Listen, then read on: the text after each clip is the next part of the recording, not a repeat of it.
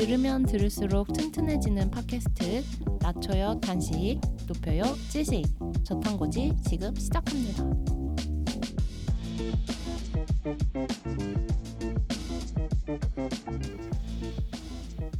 네 여러분 오랜만이에요. 어, 근데 다들 어떻게 지내셨나요? 네. 똑똑해. 네. 날씨가 진짜 많이 더워진 것 같아요. 맨날 또 어떻게 다음에 또씨 얘기 맨날 어떻게 지냈냐면 날씨 얘기밖에 안 해. 똑똑해 또씨 또 직장. 또씨가 날 또씨가 좋네요. 그게 뭐뭐 그거밖에 없는데 뭐. 원래 단골 멘트 아닌가요? 아 그렇죠. 맞아 요 날씨 많이 더워졌죠. 맞아요. 이제는 좀 걸어오는 길에 걸어왔을 때 좀 살짝 이렇게 땀이 맺히는 듯한 음. 느낌이 들더라고요. 더워가지고. 어, 근데 더운 날씨 치고 투토 씨 오늘 완전 멋부렸는데요. 아주 우리 그냥 빼, 빼고 반팔 아닌데? 예. 근데 오늘은 약간 좀 덜 덥긴 한 것 같아. 약간 흐려서 그런지 아 그 약간 적당한 쾌적한 날씨인 것 같아. 어 맞아 맞아. 그래서 약간 이제 반팔이 아니어도 린넨으로 어, 린넨. TMI인가요? 어쨌든 음. 시원하답니다. 아 그렇군요. 네.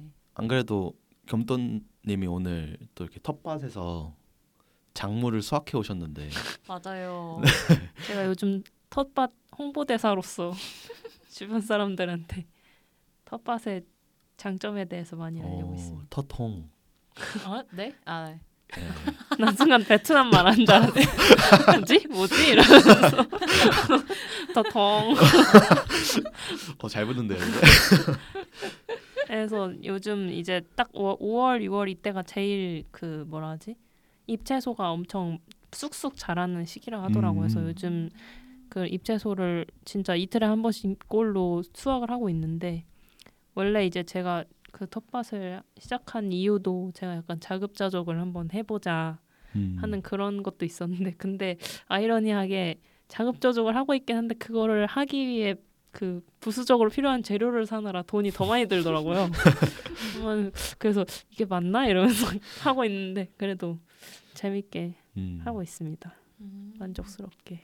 음. 주변 또래 중에 취미 중에 가장 뭐라고 해야 될까? 독보적이라고 해야 되나? 어. 아니 근데 은근히 그 뭐라 하지? 그러니까 그냥 도시에서는 워낙 텃밭 부지가 좀 없어서 그렇지 집이 만약에 뭐 빌라라든지 그 옥상이 있는 네. 곳이라든지 하면 그냥 옥상 정원처럼 작게 어. 텃밭 하는 그러니까 물론 그 그 저희 또래 친구들이 한다기보다는 그 가족들이 음. 그냥 하는 거겠지만 그렇게 하는 경우도 꽤 있더라고요. 그래서 음. 얘기해 보면 우리 집도 뭐뭐 키운다 뭐 키운다 약간 아니면 제가 저 같은 친구들만 만나서 그런 걸까요?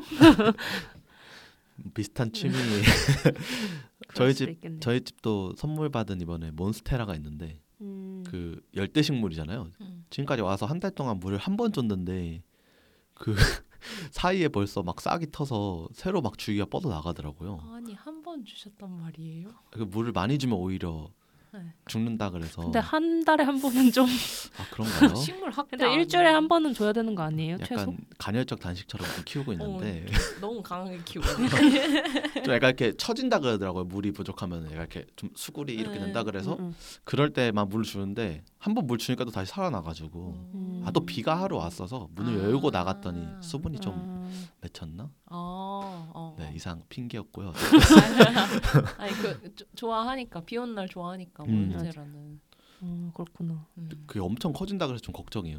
그래서 어 그러게 지금도 막 엄청 작은 크기는 아닌데. 네 벌써 근데 체감상 한 한 10%는 더 큰 것 같은 느낌 한 달 됐는데 그래요? 여름에 더 클 텐데 엄청. 그래서 그 나중에 몬스테라가 많이 크면은 이렇게 줄기를 잘라서 심으면은 또 난대요. 음, 그 어, 제가 주세요. 네 부, 드릴게요. 제가 텃밭에 몬스테라 심기. 원래 열대식물이어서 아주 쑥쑥 어디까지 자라는지 텃밭에 한번 생채 실험 한번 해주시면은 생채 생체 실험이라뇨. 너무 가혹한 워딩입니다.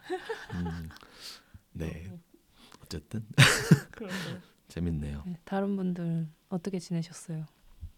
어. 뭐 저는 이사를 지난번에 했었잖아요. 음. 네, 네. 그래서 진짜 집 꾸미기에 진심으로 음, 진심 펀치로 완전히 집을 꾸며서 음. 어 제가 진짜 만족할 만한 성과를 내서 오. 되게 지금 오. 만족하면서 지내고 있거든요. 그래서 지금 보여드렸는데 음. 그래서 집에 있는 게 되게 행복한 오. 그렇게 살고 있습니다. 음. 어. 집에 좀 오래 계시나요 이제? 원래는 카페를 자주 갔었는데 음. 집에서 투룸이다 보니까 이제 아예 공간이 나눠지는 장점이 크더라고요. 음. 그래서 이제 내가 작업이나 뭐 이제 제가 개발 IT 쪽에 있다 보니까 컴퓨터를 써야 할 때는 제가 작업실 쪽에서 하고 책이나 TV를 볼 때는 거실에서 하고 음. 잠은 진짜 침실에서만 자고 음. 딱 이렇게 나눠지니까 음. 그냥 혼자 뭔가 그런 거에 대한 좀 갈증이 있었는지 맨날 원룸에 살다가 옛날에는 음. 그렇게 내 공간이 이렇게 구분돼서 생기니까 또 다른 행복인 것 같아서 이렇게 텃밭이 또 다른 행복이듯이 저는 집에서 또 행복을 찾고 있는 것 같습니다. 음. 음. 좋네요. 좋네요. 리담님은 어, 어떻게 지내셨나요? 저는 사실 뭐 하고 지냈는지 곰곰이 생각을 해봤는데 네. 먹고 논 거밖에 생각이 안 어. 나가지고 그게 최고죠 뭐. 네, 뭐. 네 제가 사실 이번 주가 생일 주간이어가지고 음, 약속도 진짜 많고 먹을 네네. 것도 진짜 많이 먹고 있어서 아, 제가 근데 사실 연초에 꼭 살 뺄 거라고. 약간 돼지런한 삶.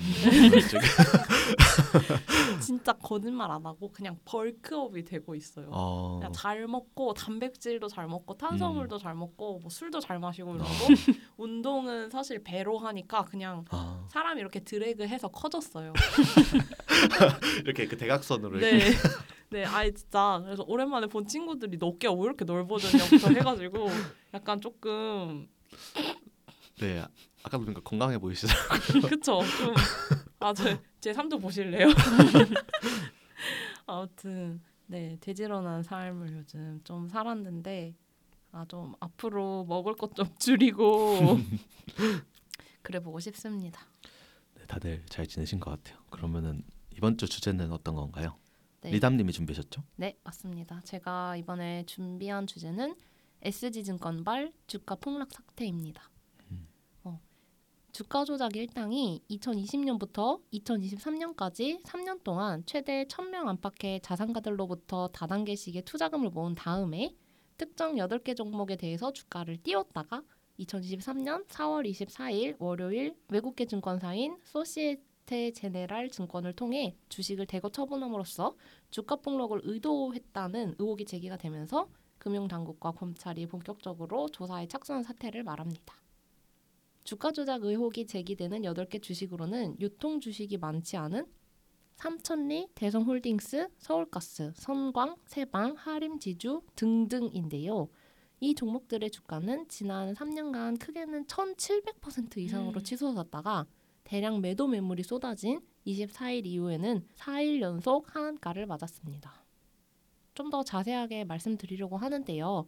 사건과 관련해 이야기가 나오기 시작한 것은 2022년 중순이에요.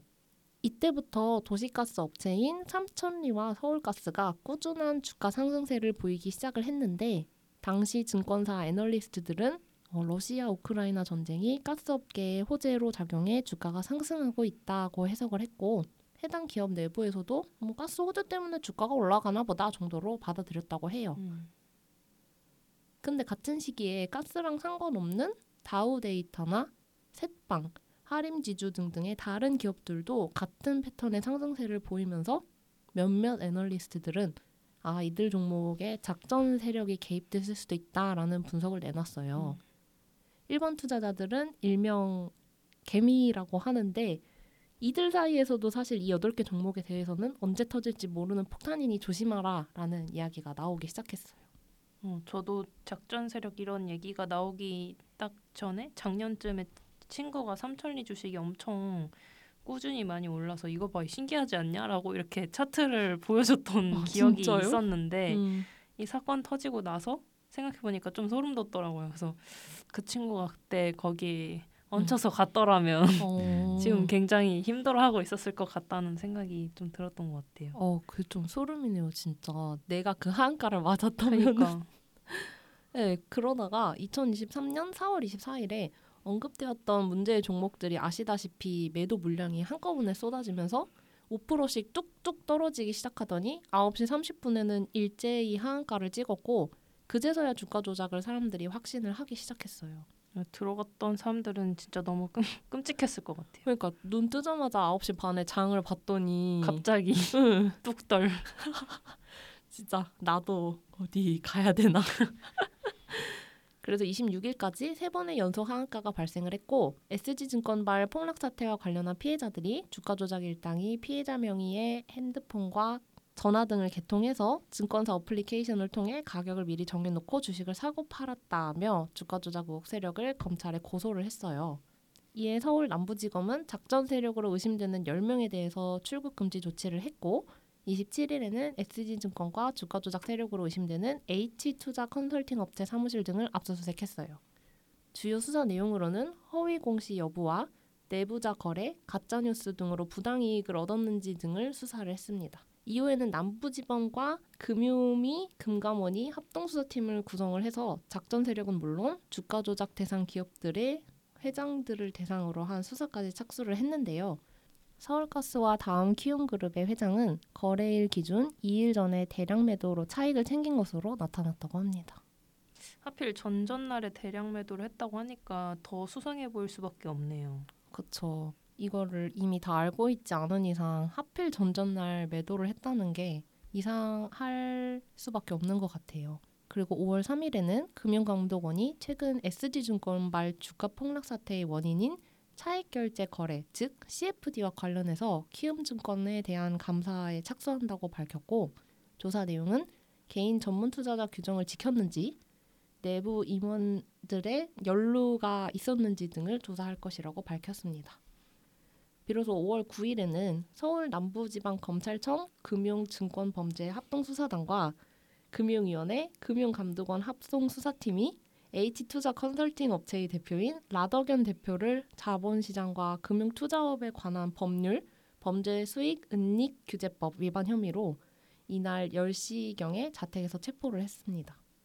검찰은 범죄 수익 은닉 혐의와 시세 조정, 미등록 투자 일임업 등을 적용해서 라 대표를 체포했다고 하였습니다. 그러면은 이런 주가 조작 사태는 종종 들리긴 하잖아요. 전 사실 어떤 방식으로 진행되는지에 대해서는 잘 들어본 것 같진 않아요. 제가 크게 관심이 있었던 것도 아니고 혹시 그에 대해서 조금 자세하게 얘기해 줄수 있을까요? 어, 사실 이번 SG 주가 조작은 기존의 주가 조작과는 조금 다른 새로운 방식이다라는 지적이 나오고 있지만 음, 그 전에 뚜토님께서 말씀해주셨던 것처럼 이때까지 어떤 대표적인 주가 조작 패턴이 있었는지에 대해서 얘기를 해보려고 합니다. 첫 번째로는 장기 매집 방식의 주가 조작이 있는데요. 대표적인 주가 조작 방법으로는 몇 개월 혹은 몇 년간 장기적으로 조금씩 싼 가격의 주식을 사 모아서 주가를 끌어올린 뒤에 비싼 가격에 팔아버리는 수법을 의미를 합니다. 두 번째로는 무상증자 또는 형식적 증자라는 방식이 있는데요. 새로운 자본금의 납입 없이 재무 상태표에 자본 항목을 변동시켜서 자본금을 늘리는 것을 의미합니다. 이렇게 들으면 단어가 너무 어려운데 구체적으로는 회사의 재무제표에서 자본이라는 항목을 그냥 서류상으로 조정을 하는 방식을 이야기해요. 좀 더 설명을 드리자면 재무제표의 자본이라는 항목은 자본금과 잉여금으로 나눠지는데요. 이때 잉여금을 자본금으로 서류상으로 그냥 전입을 시키면 주식을 늘릴 수 있는데 이걸 무상증자라고 합니다. 즉 회계장부의 숫자로 옮기기만 해서 주식을 새로 발행할 수 있는 방법이에요. 이렇게 무상증자를 하면 기존 주주들에 한해 가진 지식을 늘려주는 꼴이 됩니다. 그러다 보니 기업이 무상증자를 계획하고 있다고 발표가 나면 해당 종목의 주가가 상승을 하는 경우가 많습니다.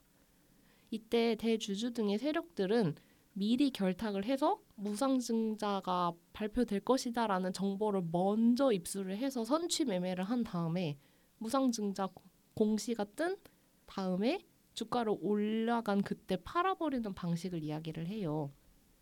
그렇다 보니 무상증자로 새로 발행된 주식은 사실 상장일이 되었을 때 비로소 증권거래소에서 거래를 시작할 수 있기 때문에 무상증자로 주식을 교부받은 개미 투자자들은 그 상장일에서 무상증자 받은 그 사이에 어떤 매도나 매수를 할 수 없어서 탈출할 수 있는 기회가 없는 되게 악랄한 방식이다라고 여겨집니다.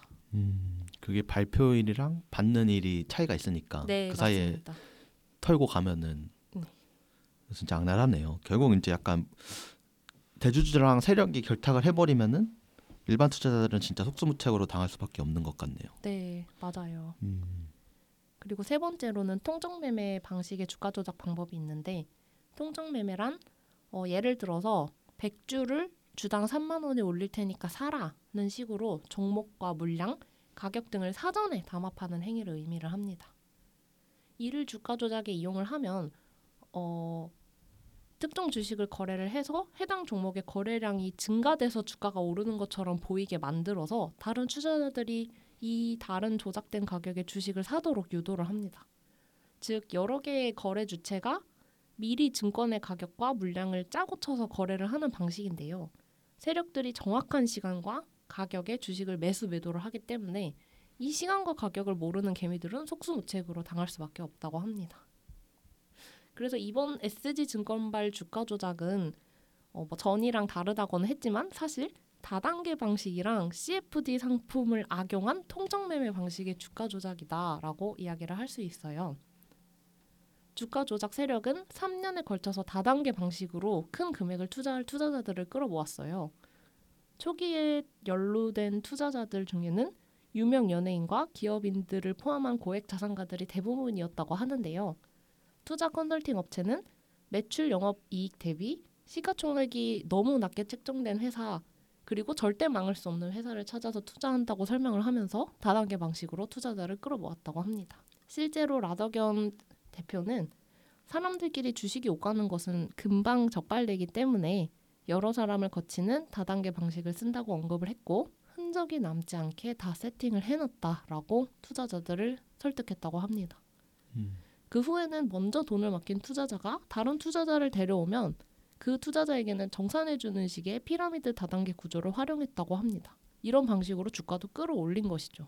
근데 보통 다단계라고 하면은 물건을 사고 파는 경우를 얘기를 많이 하잖아요. 실제적인 음. 실체가 있는. 맞아. 근데 이 경우에는 주식 거래를 하는 방식일 텐데 주식은 사실 어떻게 보면 무형의 뭔가 그잖아요. 무형의 자산이잖아요. 음. 근데 이런 주식 거래를 그럼 어떤 방식으로 다른 투자자가 거래를 할 수 있었던 거죠? 네, 좋은 지적인데 이때 투자자들이 직접 거래를 하는 방식이 아니고 주가 조작 세력이 투자자들로부터 휴대전화와 신분증을 넘겨받아서 증권사 계좌를 개설하게 한 다음에 사전에 정해진 시점과 가격의 주식을 사고 팔도록 했다고 합니다. 음. 아까 말씀드린 통정매매 방식을 시행을 한 거죠. 음, 그러니까 사실상 투자자들이 정보를 듣고 직접 사고 파는 방식이 아니라 투자자들은 결국 자기 명의를 빌려주고 돈만 내고 거래는 이제 주가 조작 세력이 알아서 사고 팔고 했다라는 네. 건, 건 거죠. 저도 근데 이걸 이번에 들어보니까 아까 말씀해 주셨던 것처럼 막 삼천리 자전거 이런 것들이 되게 건실한 기업이래요. 건실은 그러니까 나, 음. 나 름의 안정적인 막 대박은 아니어도 음, 음. 일정적인 계속 수익이 있고 안정적인 기업이어서 타겟이 됐다고 들었고 심지어 이런 기업들이 그 오너의 지분율이 굉장히 높대요. 막 대성 그거는 막 70%가 대표 지분이고 나머지 이제 30%만 시장에 돌고 있으니까 이렇게 했을 때 다른 반대 매매나 뭐 이렇게 떨어뜨리거나 팔거나 이런 게 별로 없으니까 주가 조작이 쉬웠다고 또 하는 것 같더라고요. 와 진짜 그렇게 그 말씀을 드리니까 되게 조작적으로 이루어졌다. 어떤 네네. 거래 종목을 우리가 가격 조정에 이용할 그렇죠. 수 있을지까지. 삼성전자를 하진 못할 거잖아요. 아. 그렇죠. 이미 이- 그렇죠. 아 정말 주식 시장이 이렇게 무섭네요. 근데 이번 사태가 주목해볼 만한 것은 음, 음. 이번에는 CFD라는 퍼쟁 상품을 악용한 주가 조작이라는 거예요. CFD란 차액 결제 거래 방식을 의미를 하는데요. 실제로 현물 주식을 보유하지 않으면서 차후 가격 변동에 따른 차익만을 정산하는 장외 파생 상품입니다. 이것이 가능한 이유는 개인 투자자들이 일정 증거금만 내면 증권사가 주식을 대리로 사고 팔아 생기는 차익을 현금으로 챙길 수 있도록 하기 때문이에요. 예를 들어 개인 투자자는 CFD 계좌를 개설한 다음에 40만 원의 보증금을 증권사에 주고 증권사에게 A 종목을 100만 원어치 사달라고 할 수 있습니다. 즉 증거금의 2.5배만큼의 종목을 살 수가 있는 건데요. 증권사가 대신 매수한 100만 원어치 주식이 만약 120만 원으로 올라서 20만 원의 이득을 본다면 증권사는 그 이득을 개인 투자자에게 주고 투자자는 이에 대한 수수료를 지불하는 방식입니다. 대신에 20만 원 손해를 본다면 그 손해만큼을 증권사에 투자자가 내게 됩니다. CFD 상품은 증거금의 2.5배가 될 때까지 투자를 할 수 있기 때문에 이번 사태의 피해가 커졌다고 보고 있습니다. 투자액의 2.5배까지 투자 규모를 늘릴 수 있다 보니 과도한 비투가 가능했고 계약 당사자가 아닌 증권사 명의로 거래가 발생하기 때문에 CFD 상품은 애초에 주가 조작 같은 불법 거래에 악용될 위험을 미리 안고 있었던 거죠. 뭐 부동산 갭 투자나 주식 파생 상품이나 비슷한 방식으로 악용되는 경우가 많은 것 같아요. 맞아요. 이게 결국 레버리지를 일으켜서 하는 게 올라갈 때는 뭐 벌지만은 떨어지면은 그거에 대한 부작용은 나몰라라 하는 것 같아 안타까운데 이번 아까 말씀하신 것처럼 40만 원으로 100만 원어치를 사서 뭐 10만 원이 오르면 10만 원을 버는데 이제 20만 원을 잃으면 20만 원을 내야 된다고 말씀해 주셨잖아요. 네. 저도 이번에 이게 궁금해서 알아보다 보니까 그러면은 내가 냈던 40만 원에서 20만 원을 내면 20만 원이 남잖아요. 그럼 음. 20만 원 남고 끝이 아니라 음.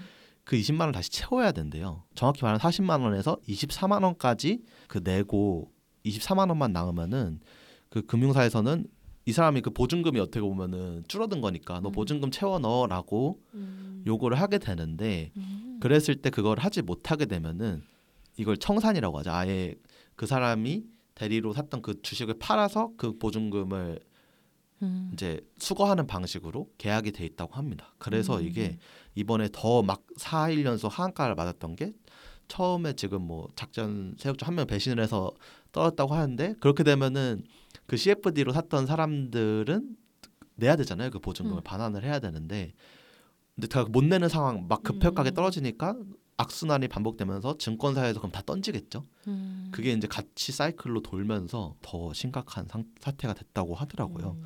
그래서 되게 CFT가 무서운 것 같습니다. 네. 투토님이 더 자세하게 설명해 주시면서 이번 사건이 어떻게 되는지까지도 설명을 진짜 잘 주셨어요. 그래서 이번 사태는 투토님께서 말씀하셨던 CFD 반대 상품을 통해서 주식 음. 유통량이 낮은 주식들을 가지고 적은 돈으로 주가를 올리면서 그 대부분의 이익을 CFD를 통해 얻으려고 하다가 오히려 역풍을 맞아 버린 사건이 된 거죠. 네. 또한 이 CFD 상품이 증권사의 차명 계좌를 사용하기 때문에 당국의 수사를 더 피하기 쉬웠다는 점도 사태의 특징으로 볼 수 있습니다. 너무 화가 납니다. 이게 그리고 하나 저는 몰랐는데 네.